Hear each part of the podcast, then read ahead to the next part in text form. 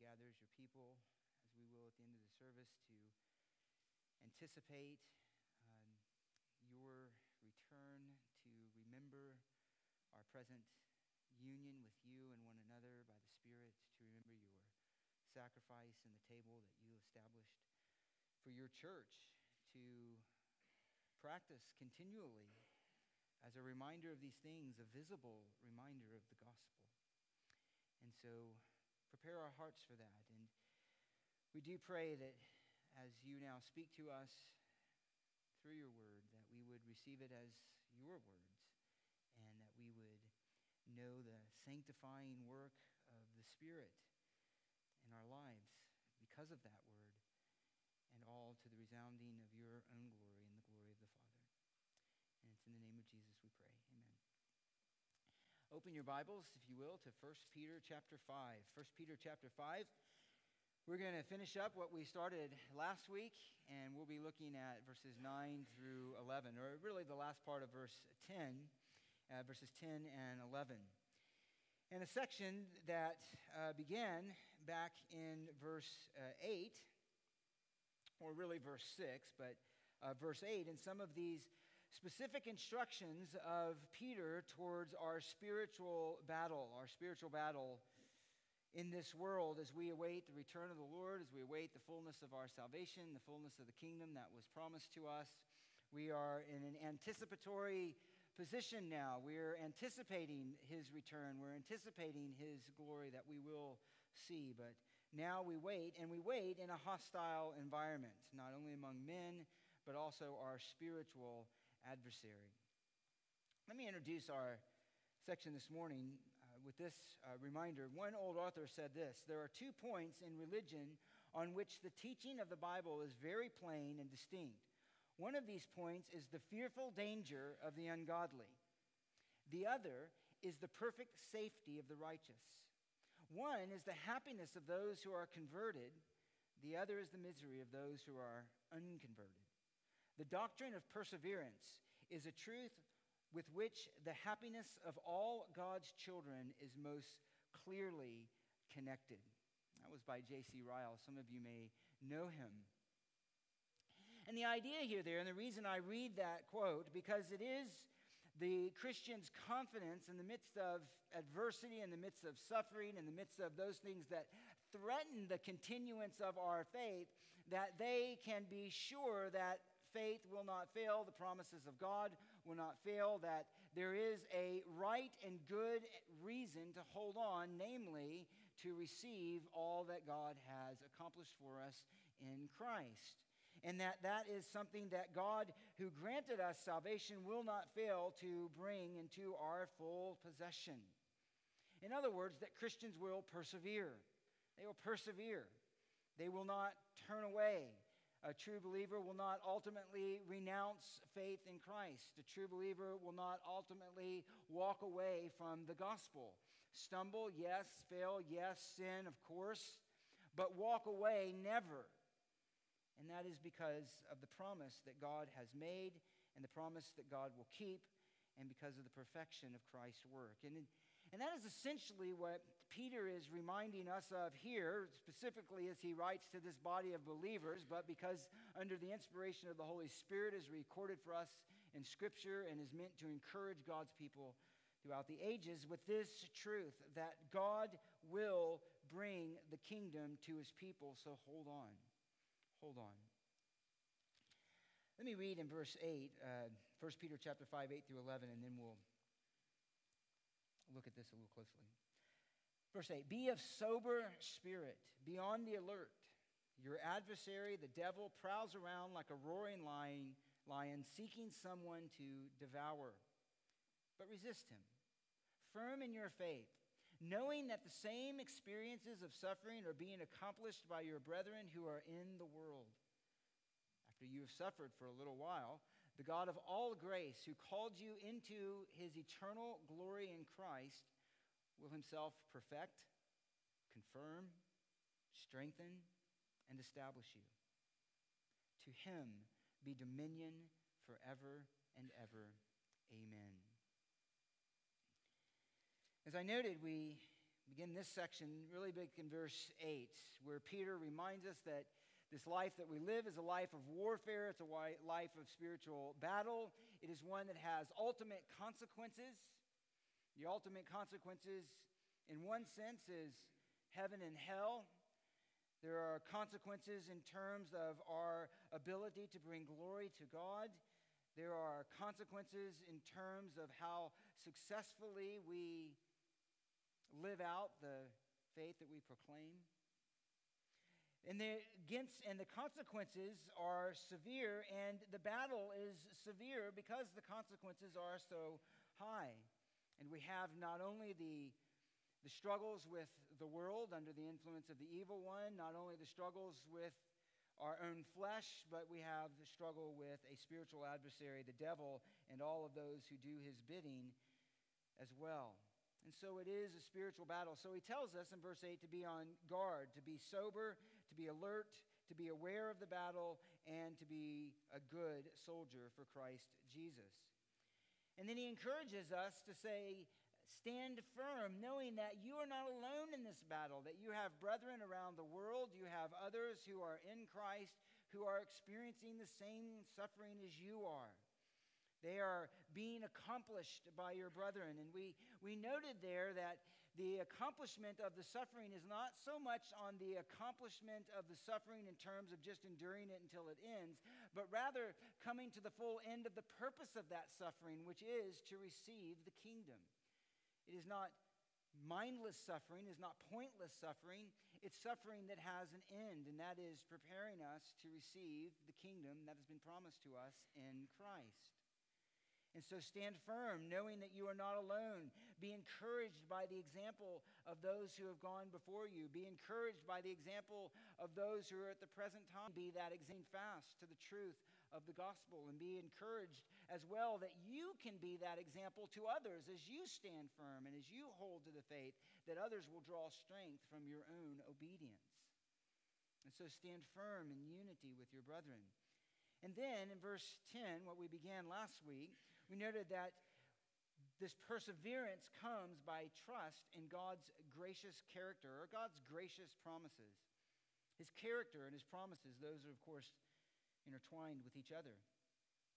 And he says, After you've suffered for a little while, the God of all grace, who called you into his eternal glory in Christ, will himself perfect, confirm, strengthen, and establish you.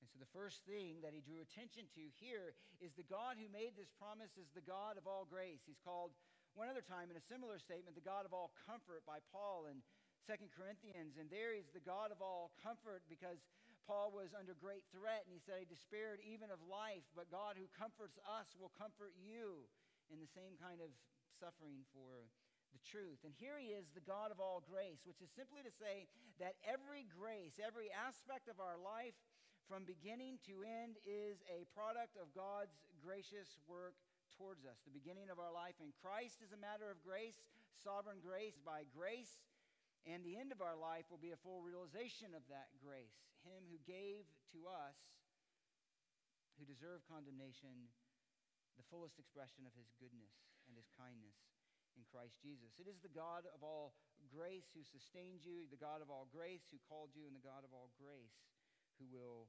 keep you until the end. And the end is here a glorious end. He says, Who called you into his eternal glory in Christ. And again, this is a brief reminder of what we looked at last week. His eternal glory in Christ. And glory, as we've looked at in the past, has essentially this idea the visible manifestations of the nature and the being of God. In other words, everything that he does is his glory because everything he does is a manifestation of who he is as the eternal, perfect, infinite, and sovereign one. And so when he acts, he acts for his own glory, and when he acts, he displays his own glory. And here he says he calls us into his internal, eternal glory in Christ. And that is the particular glory of God in the person and the work of Christ. It is a tremendous promise. It is his eternal glory in Christ. That is to say, that God, out of all of his divine and infinite wisdom and purposes, had determined to bring the ultimate creation to himself in Christ. In creation, but even more than creation, in the incarnation of Christ, his work of redemption, his calling a people to himself to live in fellowship and unity with him forever and to know every spiritual blessing in Christ is his particular glory. In Ephesians 3:10, he says it is a glory in the church that is so magnificent that he's laid it before all of the angelic realm to look at and to marvel at his wisdom. So it is the ultimate way that God has brought glory to himself is in Christ. And while this glory is consistent with his eternal glory, there is a sense in which it is a new kind of glory. It is an added glory, if you will, because there was not the glory of God as Redeemer before the incarnation, but now that is added to his eternal glory and consistent with it. And that's really where we left off last week. So the glory is an eternal glory in this sense. Not only in the sense of that when we enter into this glory, it's a glory that will last forever, but that is a glory that is consistent with the glory that the Son has always shared with the Father. Now taking on a new dimension in his work of redemption and the incarnation. But in John 17, as you're familiar with, the high priestly prayer of Christ, for his people. That's a true Lord's Prayer. You've heard that. Uh, Matthew 5 or 6 would be the disciples' prayer. Here is the true Lord's Prayer. It's his prayer on behalf of his people as high priest, as our mediator. And as he prepares to leave, he says this in verse 5 Now, Father, glorify me with yourself with the glory which I had with you before the world was. What glory was that? Glory as the Son of God, glory as God.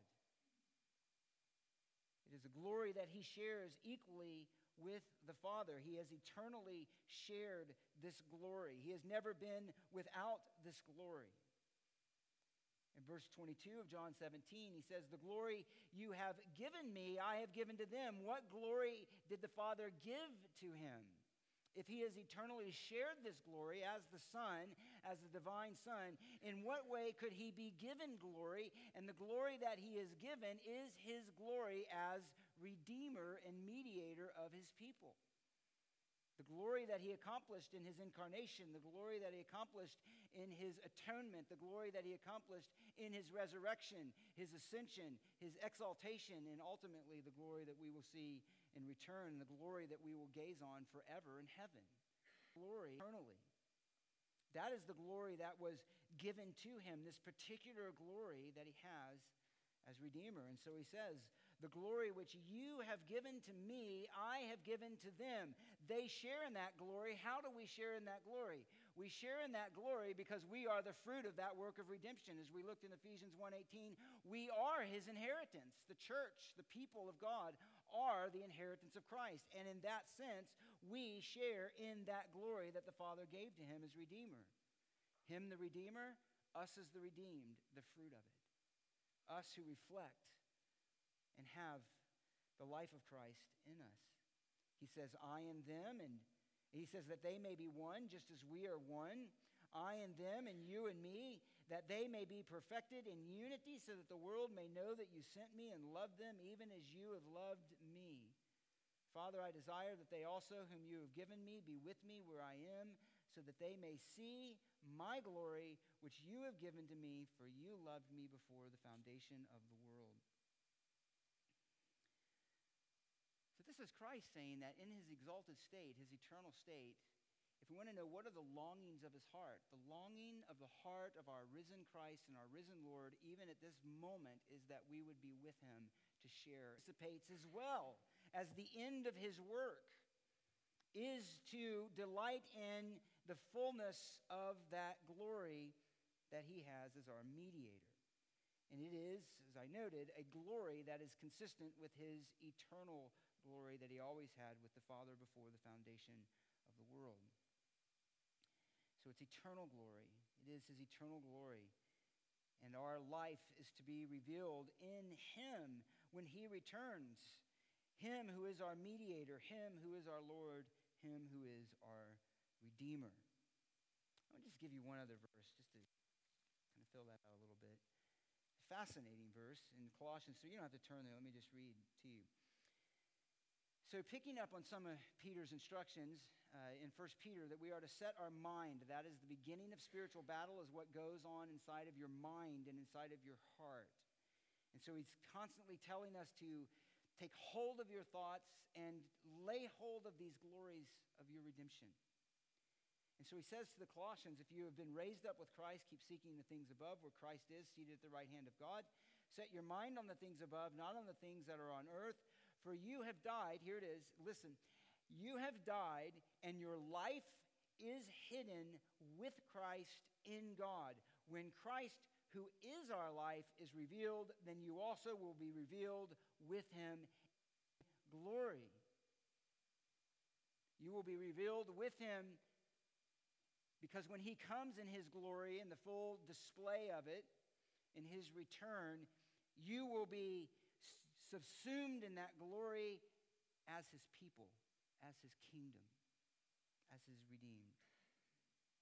And so here Peter says after you have suffered for a little while, the God of all grace, your whole life is by grace. We noted there this being called is that effectual call, that call of God to his elect that guarantees that they will come to Christ and they will participate in this glory. And he says, You are those.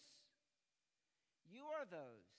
When you're suffering and when you're going through a trial, this is the encouragement that God of all grace has called you to share in his glory, and whatever trial and whatever testing of your faith that is a part of his preparation for that glory is merely to prepare you for that glory.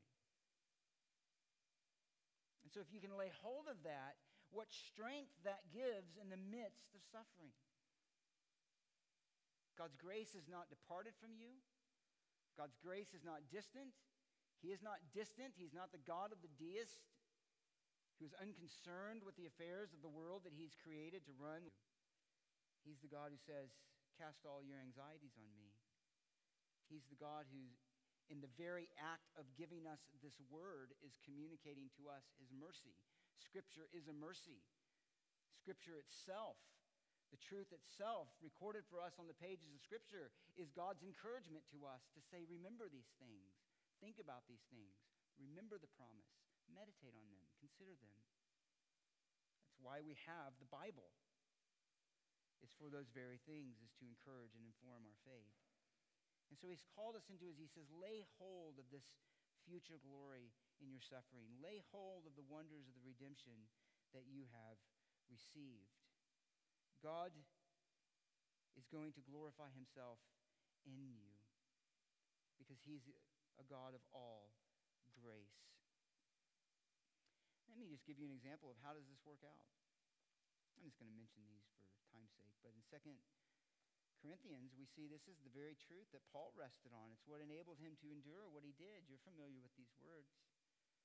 2 Corinthians 4 Therefore, do not lose heart. Do not lose heart. Lose heart for what? Lose heart because of the hardships. Lose heart because of the suffering. Lose heart because of the difficulties of, that come in this world from following Christ He says, But though our outer man is decaying, our outer man is being renewed day by day. Can you say that? Can you say that in your trials it's causing your inner man to be renewed day by day? That it's causing you day by day to depend more on the promises of Christ? It's causing you day by day to look more to the glories of your salvation? It's causing you day by day to remember that the only strength you have, the only hope you have, the only ability you have to live successfully in this world as a Christian is because of the grace you stand on in Christ Jesus. And then, as Paul would say later, when I'm weak, I'm strong. Why? Because I'm no longer living by Paul, I'm living in Christ. I'm no longer living by Paul's strength, I'm living by the strength which Christ supplies through his Spirit, which is in me. And that's part of the point of trials. Though our inner man is so we would not depend on ourselves, but on Christ. Yet our inner man is being renewed day by day, for momentary light affliction is producing for us what? An eternal weight of glory far beyond all comparison. Why we look not at the things which are seen, but at the things which are not seen. You can't see that eternal glory in Christ Jesus yet. We see tokens of it. We see the church table, but we don't see the fullness of that glory.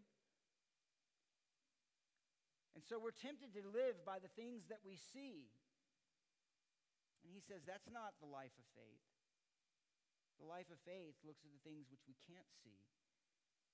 Doesn't make any sense to the one who doesn't know Christ, who hasn't tasted of his grace. It doesn't make any sense. We noted last time how easy it is to forget God. Then in the psalmist, we looked at the psalmist who cried, God, have you forgotten me? We looked at the accusations of those outside of the gospel to suffering Christians and saying, Where is your God? And Christians respond with Paul and say, My God is on his throne. My God is perfecting me through this. My God has redeemed me, the God who is, the God who could be your God. And this God is bringing a kingdom that will not fail. And I can't see it now, but I know it's coming because I stand on his promise. And I stand on his promise that was guaranteed for me in the resurrection of Jesus Christ from the dead. And so Paul says, we look at the things not which are seen, but at the things which are not seen. For the things which are seen are temporal, but the things which are not seen are eternal. They are eternal. And that's what sustains us. You know, trials and suffering can do two things. It, away from the Word, it can drive us away from Christ, or it can drive us to Him and to the Word and to Christ. And so if you're going through a trial, if you're being tested, if you are in some way being tested in your faith in Christ, the question is where is it driving you to? What is it doing in your heart? And the glory is is that if it's not doing what it should, there's always repentance and forgiveness. Confess our sins, he's faithful and righteous to forgive us our sins and to cleanse us from all unrighteousness. But you have to ask that. And here what it should be doing is causing us to look at this promise that God is going to bring you into his eternal glory. Look at the things not which are seen, but the things which are not seen. How do we look at those things which are not seen? We look at them in scripture where he tells us about them. We look at them in His Word and we say, His Word is true. Again, does a trial cause you to neglect God's Word? Does it seem impotent and ineffectual in your heart? Or does it make you cling to the Word even more and say, I need this? I need to rest on these promises. I have nothing else but God who will sustain me, and I need Him. I need His truth. And what will He do when He promises in this glory? He says he will himself perfect. Now, these terms are really, as has been well noted, nearly synonymous verbs that really are just emphasizing the glory of the believer's hope. And they represent really a, a, a full orbed sense of what God is doing. Some take them to refer to what God is doing only in the present.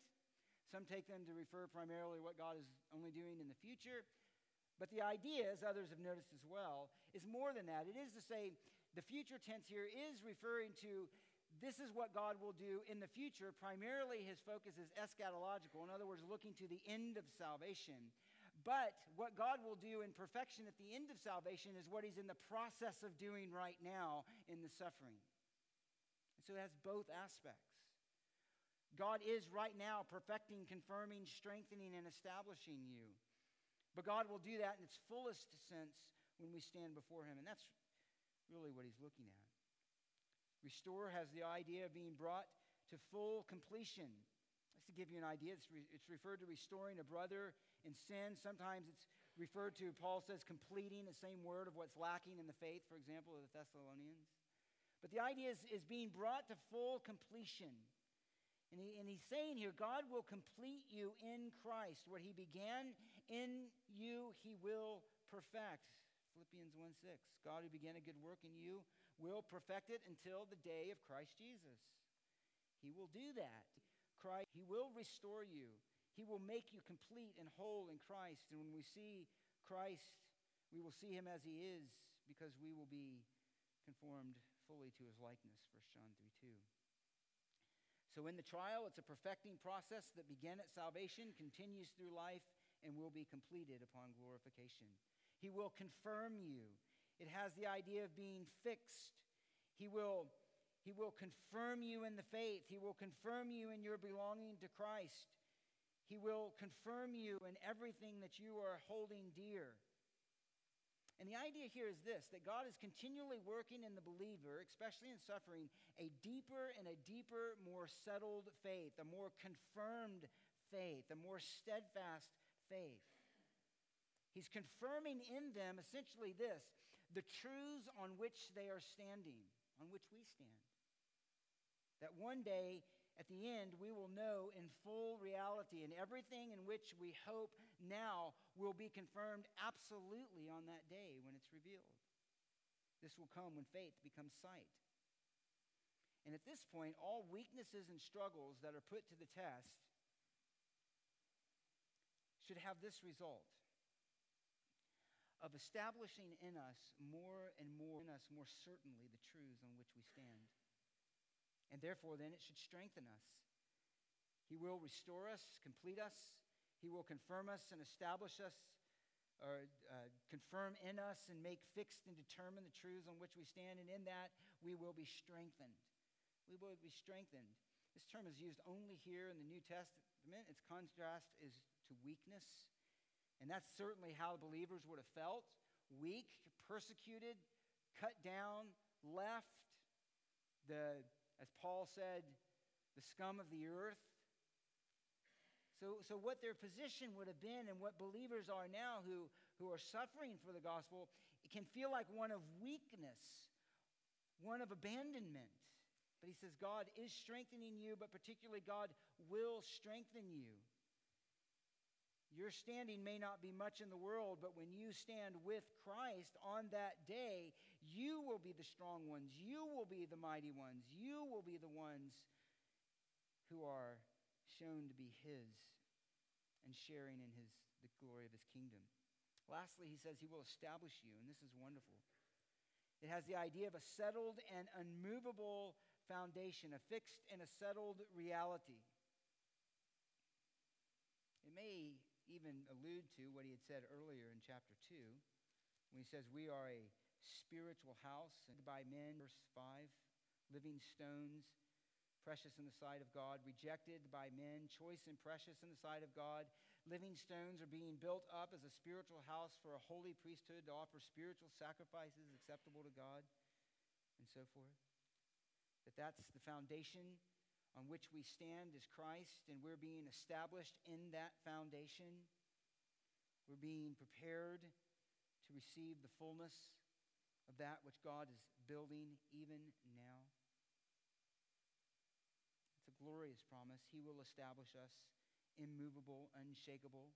One has said this related to this verse it is, in, it is in time of trial that we discover the great truths on which real life is founded. Isn't that great?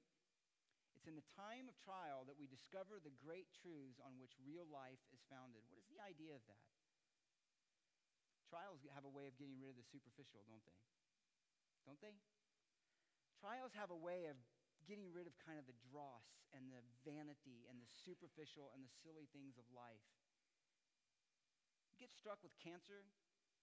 You have our believers around the world who are suffering for the gospel. They're not living for the trivial things of life, the superficial, the vain, the empty. And the reality and the truth of the gospel of God Himself to be even more and more the real experience of the solid rock on which we stand.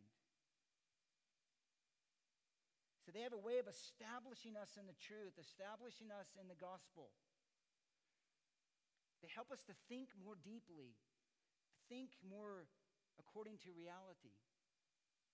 If we lack trials, that can often be a detriment to our spiritual life. And so he will establish us. He is establishing us, and he will establish us. I want to make one note here. This is Peter's presentation and the Holy Spirit through Peter's presentation of this great and glorious truth, and that is this the perseverance of the saints. The saints will persevere. The saints will persevere. A great, great, and glorious truth. The perseverance of the saints as a doctrine is defined in this way, I think a helpful way. The perseverance of the saints means this that all those who are truly born again, which Peter has already established these believers at the beginning, you've been born again to a living hope, the resurrection of Jesus Christ from the dead. The perseverance of the saints means that all those who are truly born again will be kept by God's power and will persevere as Christians until the end of their lives. And that only those who persevere into the end have, Peter is saying, born again. And, and so Peter is saying, look, you have been born again through the resurrection of Jesus Christ to obtain an inheritance which is imperishable, undefiled, and will not fade away. You are being kept by the power of God through faith to receive this salvation. And now he's kind of putting a bookend of all of that and saying, and God who made that promise will himself confirm you in it and establish you in it, strengthen you in it. That God will do that. He will make you persevere. Again, why? Because it's a God of all grace who called you. Your salvation didn't begin with you, and your salvation doesn't end with you in terms of your bringing it about. It begins and ends and is sustained by the gracious purposes of God that He has completed in Christ. And that's why it's to His eternal glory that we'll worship forever. Because it's all of Him, all of Him, from beginning to end. What He has begun, He will complete, and the end of salvation is certain for those who are truly in Christ. We won't belabor this too much, but I just want to encourage you with a few reminders. Taught throughout Scripture. But Jesus made this promise in John chapter 6. You remember? He says this I have come down from the will of him who sent me. What is that will? What does the Father intend in sending the Son? What does the Son intend to fulfill in his coming at the behest of the Father? And this is the will of God that of all he has given me before the foundation of the world, all he has promised by adoption in Christ, all he has determined out of a fallen world, this portion, as we've noted before, out of all the fallen world that he has kept for himself and for his own glory, of all whom he has given me, I lose nothing, but raise it up on the last day. This is the will of my Father, that everyone who beholds the Son and believes in him will have eternal life, and I myself will raise him up on the last day. That's essentially what Peter is reflecting that this promise will come true. Christ himself has said, If the Father has given someone to me, that person will behold and come to me because he will be learned or taught and taught from the Father, because the Spirit will give them life, because faith will issue out of that life, repentance will issue out of that life, salvation will issue out of that life, and they will be sustained in it. And my purpose in race can fail on the last day cannot fail any more than any part of God's decreed will can fail. If God's purposes can somehow be thwarted, then you should be nervous. But they can't be, and He's going to encourage us in that as well. And let me just give you one more to, to make mention of. And again, one you're familiar with, but Romans chapter 8, uh, we know many parts of Romans 8, but one that we're most familiar with is in verse 28. He says, And we know that God causes all things to work together for good to those who love God and to those who are called according to his purpose. And we go, Yay! That means I'm going to get my promotion. Everything's going to work out at home. That's sometimes how it's taken. That's not what he means, it's not what he's saying. What is God's good purpose? His good purpose is He's going to conform you to the image of the Son, by the way, who was reviled and did not revile in return. By the way, who in His body bore our sins on the cross. Who was a man of sorrows and acquainted with grief. How is He going to do that? He tells us in Romans 8. He first guarantees that, look, those whom he foreknew, he predestined. Those whom he predestined, he called. Those whom he called, he justified. Those whom he justified, he glorified says, What shall we say if God is for us? Who is against us? He who did not spare his own son, but delivered him over for us all, how will he not also with him freely give us all things? And who is to bring a charge against God's elect? God is the one who justifies. Who condemns? Jesus Christ is he who died. Yes, rather, who was raised, who is at the right hand of God, who also intercedes for us. What shall separate us from the love of Christ? Tribulation, distress, persecution, famine, nakedness, peril, sword? For just as it is written, we are all day long we are being put to death. We are considered as sheep to be slaughtered. But in all these things, we overwhelmingly conquer through him who loved us. For I am convinced that neither death, nor life, nor angels, nor principalities, nor things present, nor things to come, nor powers, nor height, nor depth, nor any other created thing will be able to separate us from the love of God which is in Christ Jesus our Lord. Why? Because this is the will of the Father. All whom he has given to me, I will raise them up on the last day. That's why. Shall any of these things separate us from him and separate us from his love and the God of all grace? No. Nothing can separate us from his love in Christ. How will God accomplish this? How does he preserve his people? Well, I've already mentioned it. We are protected by the power of God through faith. And that means people, and that our, the fact that God will preserve his people, the fact that God will keep us as his people, and that our salvation is guaranteed, is not a truth that produces in the regenerate heart a lackadaisical spiritual experience, a careless attitude about sin. It does just the opposite. It makes us fight all the more against it. How does he preserve us? Through faith through faith, the power of God through faith. God, in his decree, has determined the means as well as the end. The end is our salvation. The means outside is faith and trust in Christ that perseveres to the end. And he uses a lot of things with that. But it is obedient faith is the, the end and so this doesn't diminish the force of the commands, but it gives them their power. Because in the regenerate heart, they hear them and they have a spiritual inner response that says yes to obedience. It says, that's the command of the Lord that I want to obey and follow. And if somebody through this suffering and if somebody through these trials ends up saying, This just isn't worth it, I'm done with this Christian thing, I'm walking away, or I'll try to hold some kind of outward shell of religion, but I'll basically live my life, they went out from us because they weren't really of us. But those who belong to Christ will suffer, they'll fail, they'll persevere, they'll get knocked down, and then they'll be brought back up. They'll keep going on. They'll keep firm in their faith in Christ. Why? Because God upholds them, not because those who persevere to the end are the strongest and they get a trophy for their own willpower. They are the ones who are redeemed and will give God all the glory for how he sustains them, and God all the glory for how he upheld them. So, how does God persevere, may cause believers to persevere? Not by leaving them to their own strength, but by guaranteeing that He will uphold their faith. So those in Christ have the spirit compelled response to desire and actually obey, to hear these commands in all of their intended seriousness and importance. That's what happens in the heart of a believer. Just as a note, you might ask them, why are those warning passages there that threaten us with the fact of failure? Why are they there? If believers are, in fact, guaranteed to persevere to the end, why are they there? They're there so believers will persevere to the end. That's why they're there.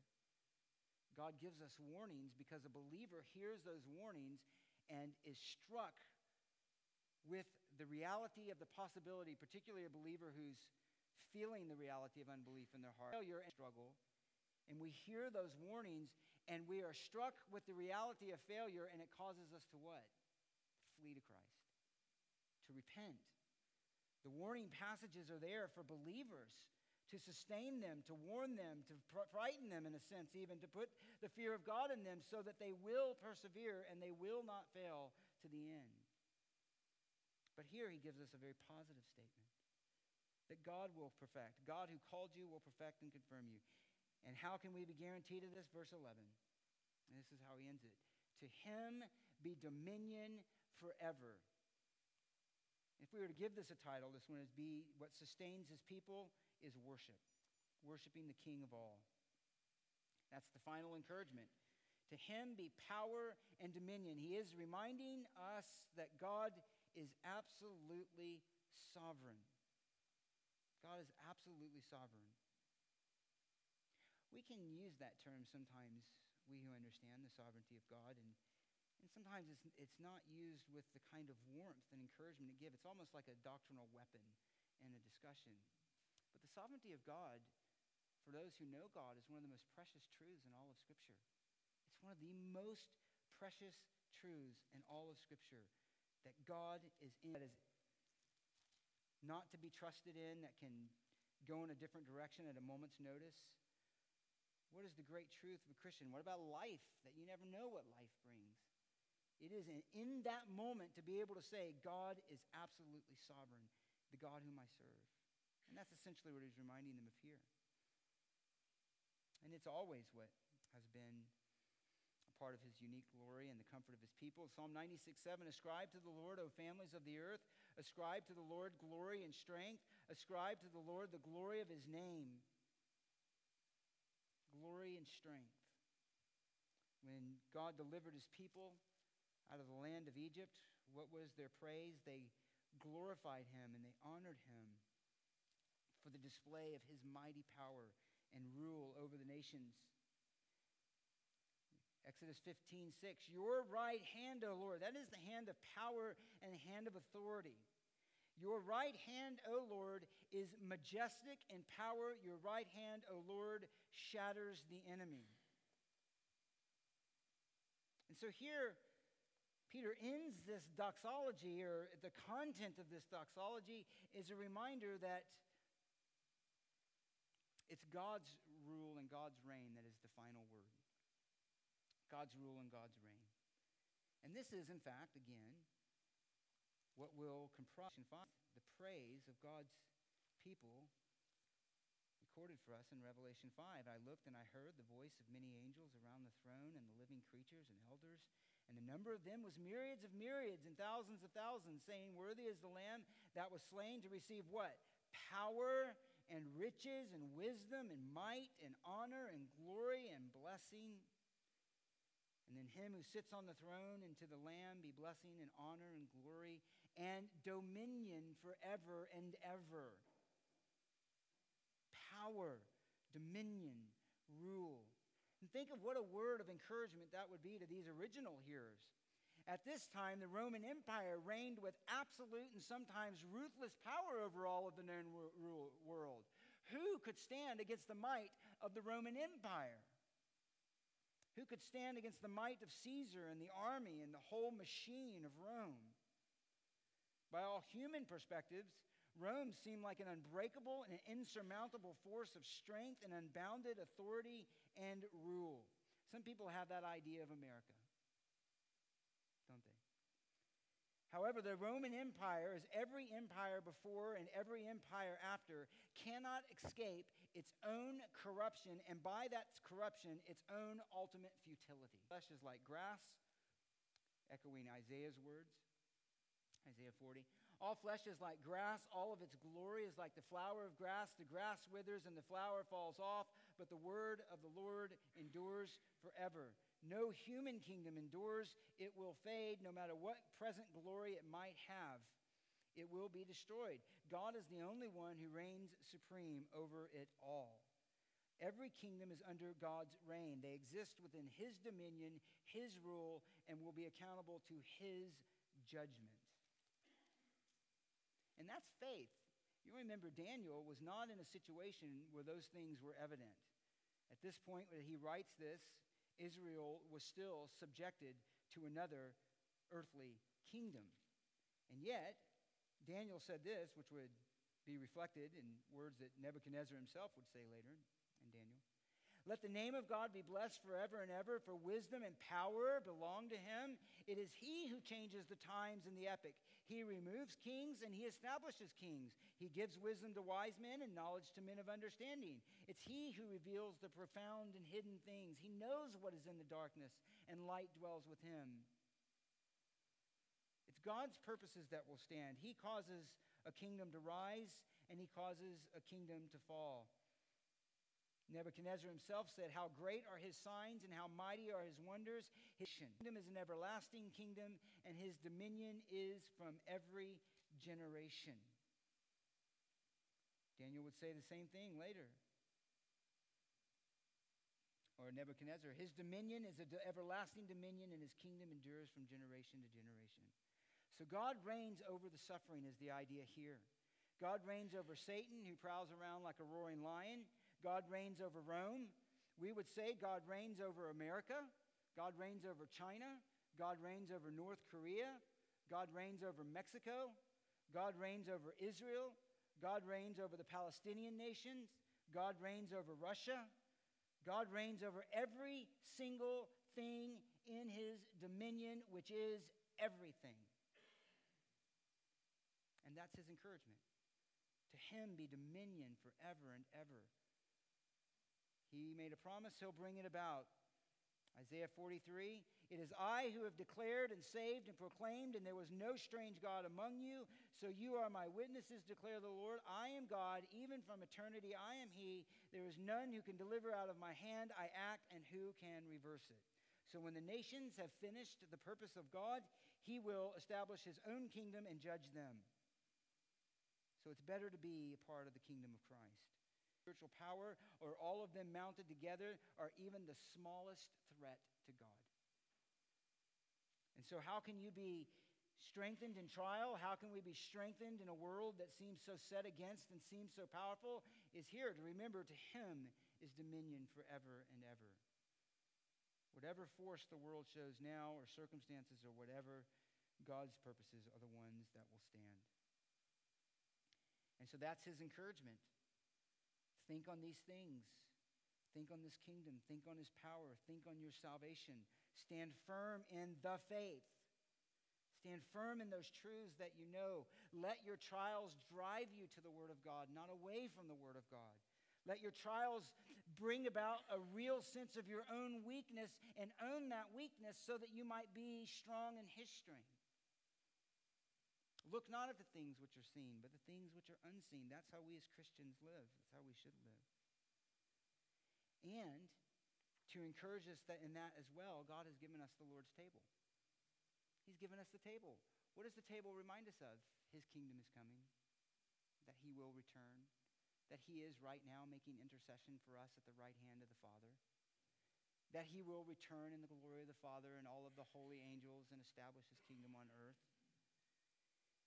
The Lord's table reminds us that we belong to Him who has purchased and made perfect and complete atonement. Say that I, the Lord's table is His own reminder to us, you could say, even from heaven, to say that I will bring about my promises. The Lord's table is a reminder for us as well to remember that we, as His people in union with the risen Lord, are to live consistent with that kingdom.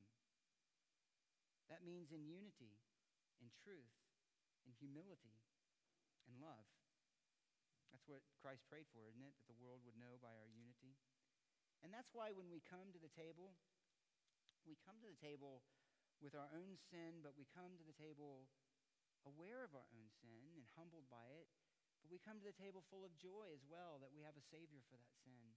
We have a promise that one day that sin will cease.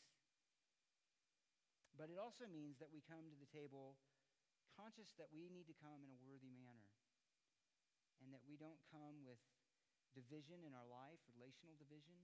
We don't come with known sin that we're not willing to deal with, that we're holding on to. We don't come with any kind of false belief that by taking this table and these elements will somehow make us more spiritual. We don't come in that way. We come in faith. We come in trusting in His grace. And so as I pray, uh, the men will come and bring the elements, and then we'll take them together to him at his table. Father, thank you for your word. Thank you for your promises. May we lay hold of this promise, and may we, by your sustaining grace,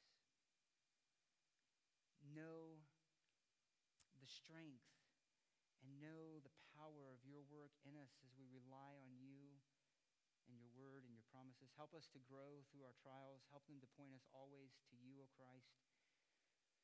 And teach us to rely and trust in your good and sovereign purposes. And we commit ourselves to you as your people in the name of Jesus.